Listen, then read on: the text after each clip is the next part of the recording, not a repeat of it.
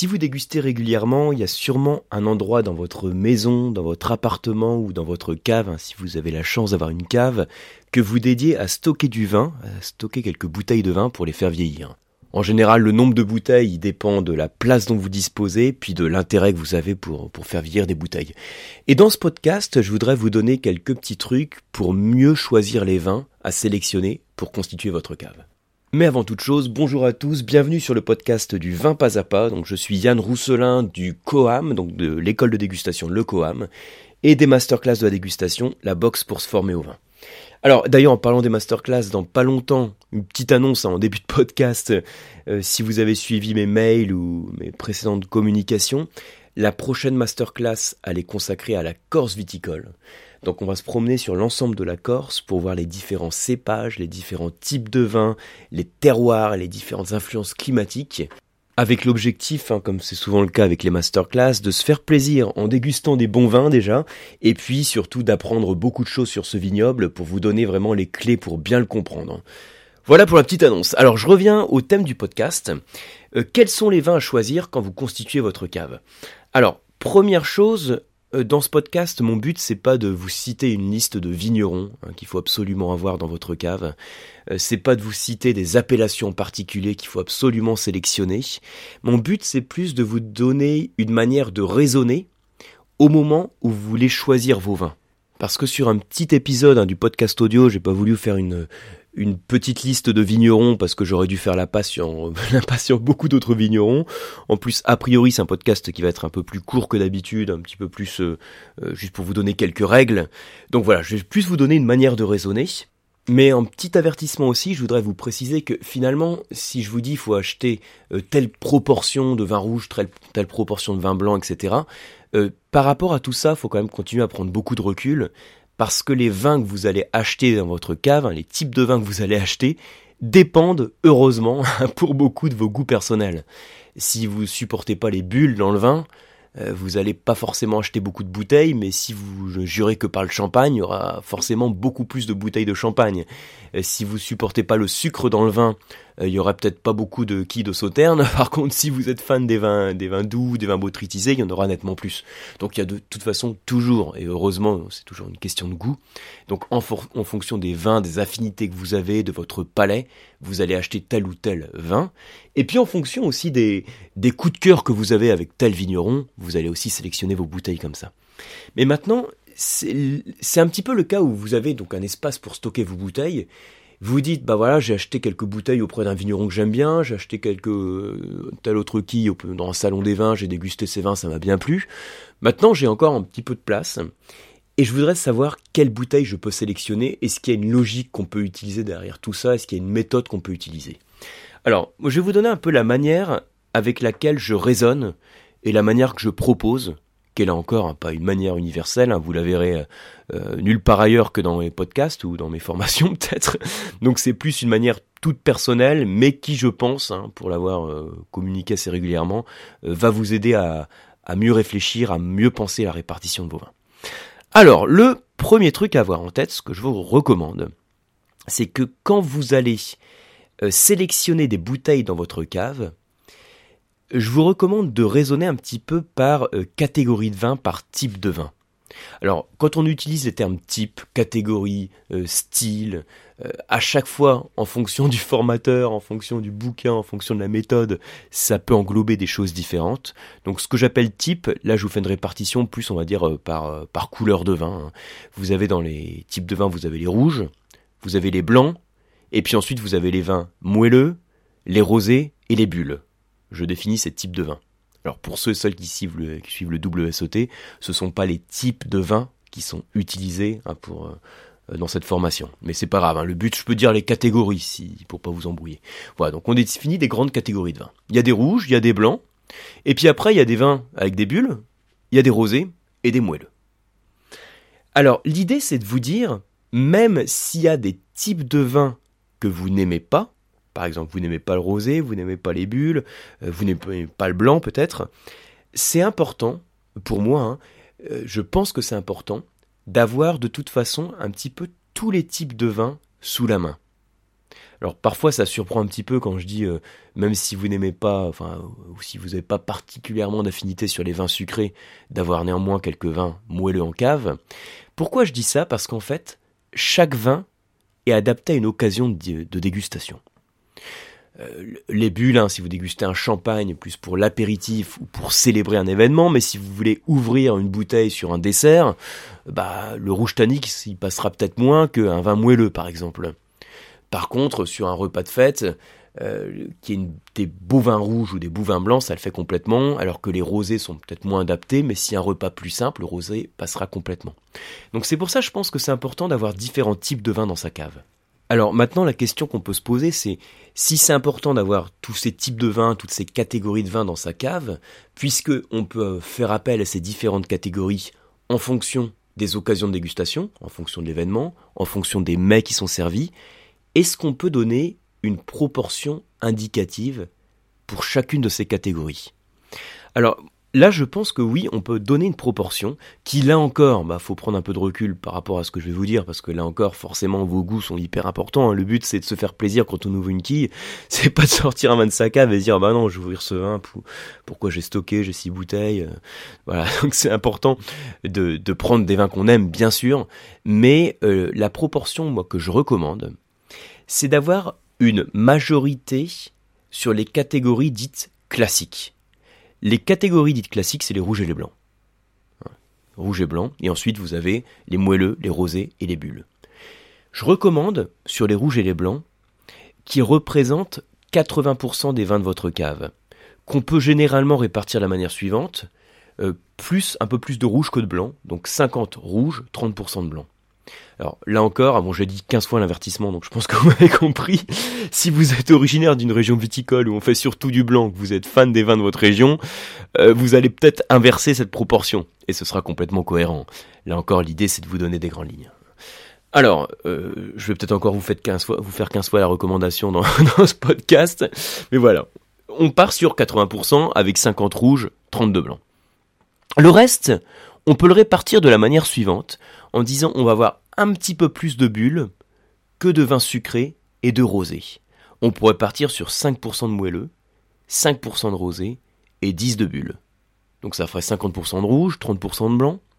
Et puis ensuite, euh, les vingt pour cent restants sur les moelleux, rosés, bulles, avec par exemple cinq sur moelleux, cinq sur rosé et dix sur bulles.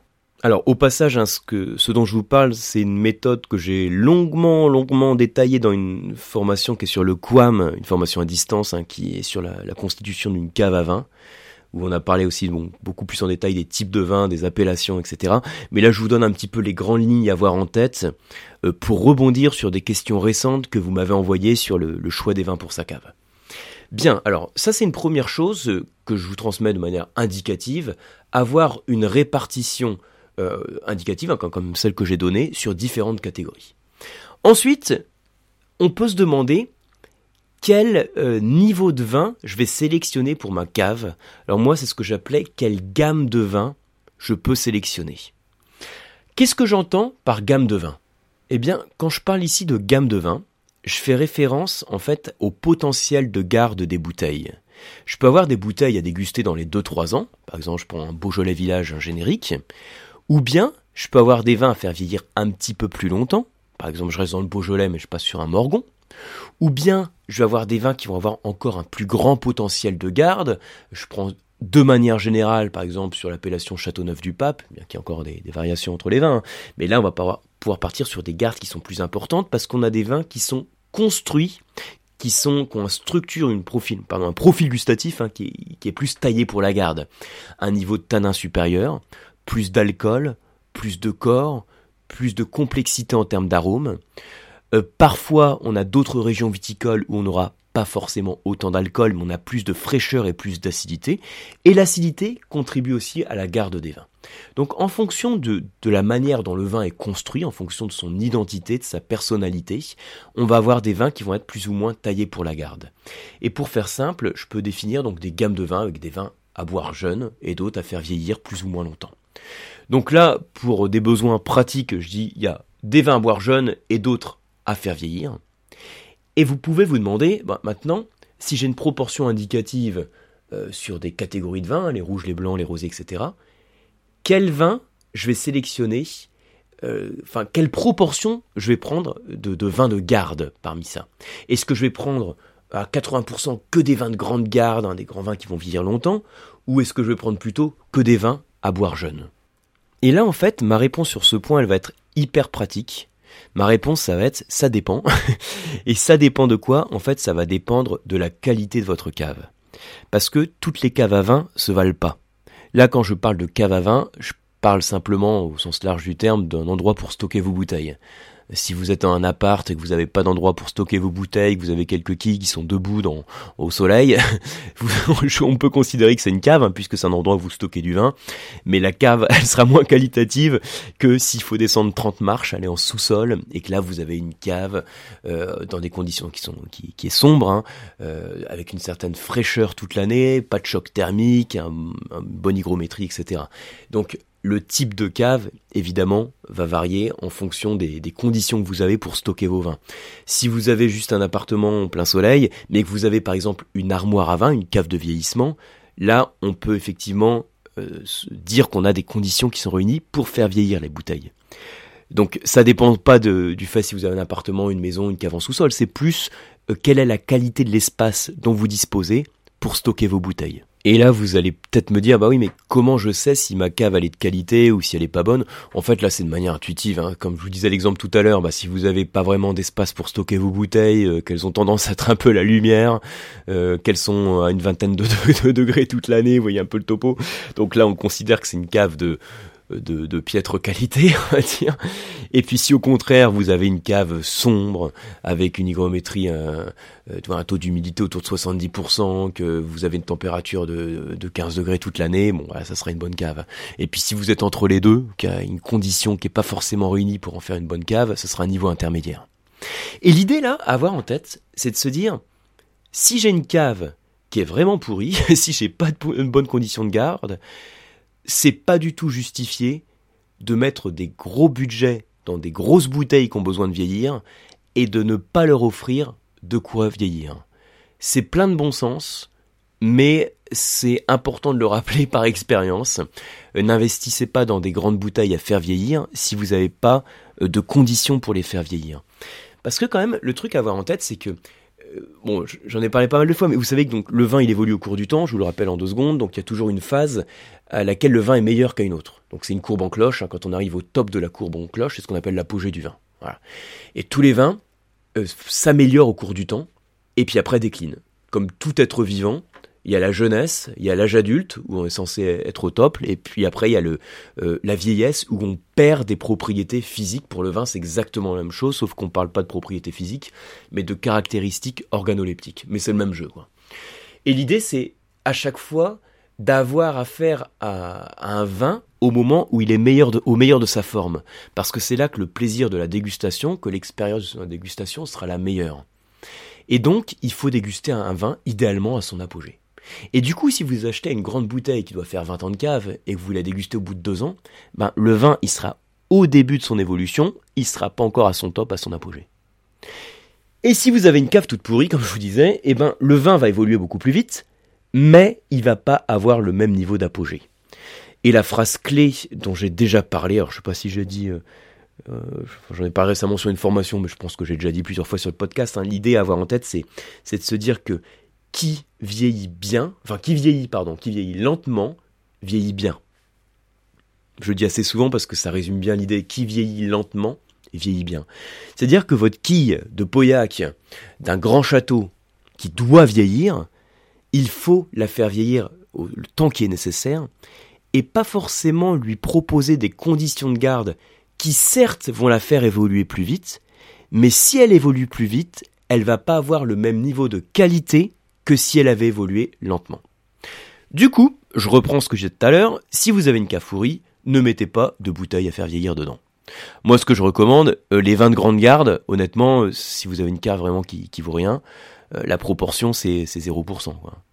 Après, si vous avez euh, euh, quelques bouteilles voilà, qui peuvent faire quatre à cinquante caves, euh, si vous avez une cave pourrie, à la rigueur, ça représente cinq pour cent de, vos, de votre sélection. Puis à quatre-vingt-quinze pour cent, vous mettez des vins à boire jeunes.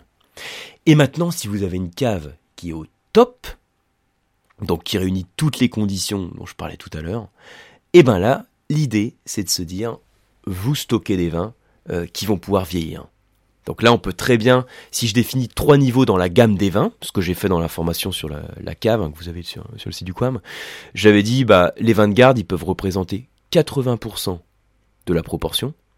Alors, il faut toujours avoir quelques bouteilles à boire jeune, hein, puisque il faut aussi euh, pouvoir découvrir des bouteilles euh, au quotidien. Je ne sais pas à quelle fréquence vous ouvrez des bouteilles, mais voilà. Si vous avez des amis qui viennent chez vous, vous avez un bon repas que, euh, qui justifie une bouteille, ce qui devrait être le cas de presque tous les repas. Bon, au passage, ce dernier, ce dernier commentaire, il euh, faudrait peut-être que je le coupe au montage, mais bon, je le laisserai, puisqu'à la minute euh, quinze du podcast, on est entre passionnés. Voilà, donc euh, à peu près quatre-vingts pour cent, je disais, de, de vins à faire vieillir. Donc dans ce cas-là, même les vins de grande garde qui doivent faire au moins dix ans de cave, vous pouvez en avoir quarante pour cent euh, de votre sélection. Puis dans ce cas-là, je recommande à peu près vingt pour cent de vins à boire jeunes. Et puis si vous avez une cave intermédiaire, c'est-à-dire une cave qui est correcte, mais qui n'est pas au top, eh bien vous pouvez avoir dans cette cave correcte quatre-vingts pour cent de la sélection de bouteilles qui sera à boire jeune.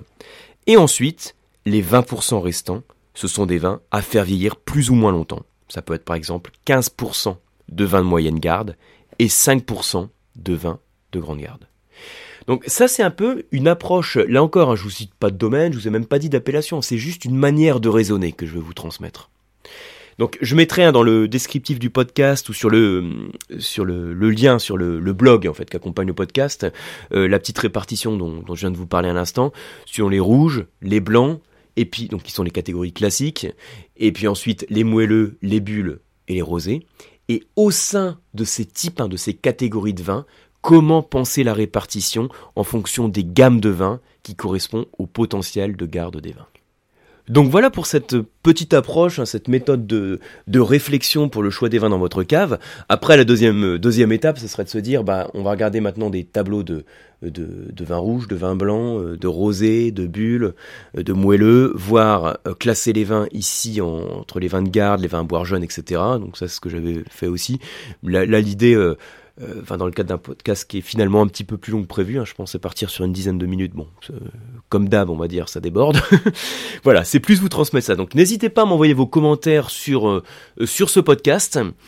En, en général, par expérience, je sais que ça a aidé pas mal de dégustateurs qui étaient dans, un petit peu dans cette phase de « je constitue ma cave à vin, sur quel type de vin je pars, et cetera » Là encore... Je l'ai dit plusieurs fois, je vous le rappelle, hein, c'est prenez du recul par rapport à tout ça. Le vin, c'est une affaire de goût. Le vin, c'est toujours une question de plaisir. Le but du vin, hein, c'est, c'est de passer des bons moments avec des bouteilles et des amis, et puis de la famille aussi. Donc, s'il y a toujours des catégories de vins qui, que vous ne supportez pas, logiquement, adaptez la méthode euh, à vos envies, à votre culture, à vos goûts, au type de vin que vous êtes habitué à déguster. Merci pour votre attention, j'espère vous retrouver très rapidement donc sur les formations du C O A M, c'est toujours lecoam point e u. Vous pouvez retrouver, on a rajouté, on en rajoute assez régulièrement en ce moment quelques dates sur les diplômes du W S E T, notamment quelques dates aussi sur les formations à distance du W S E T.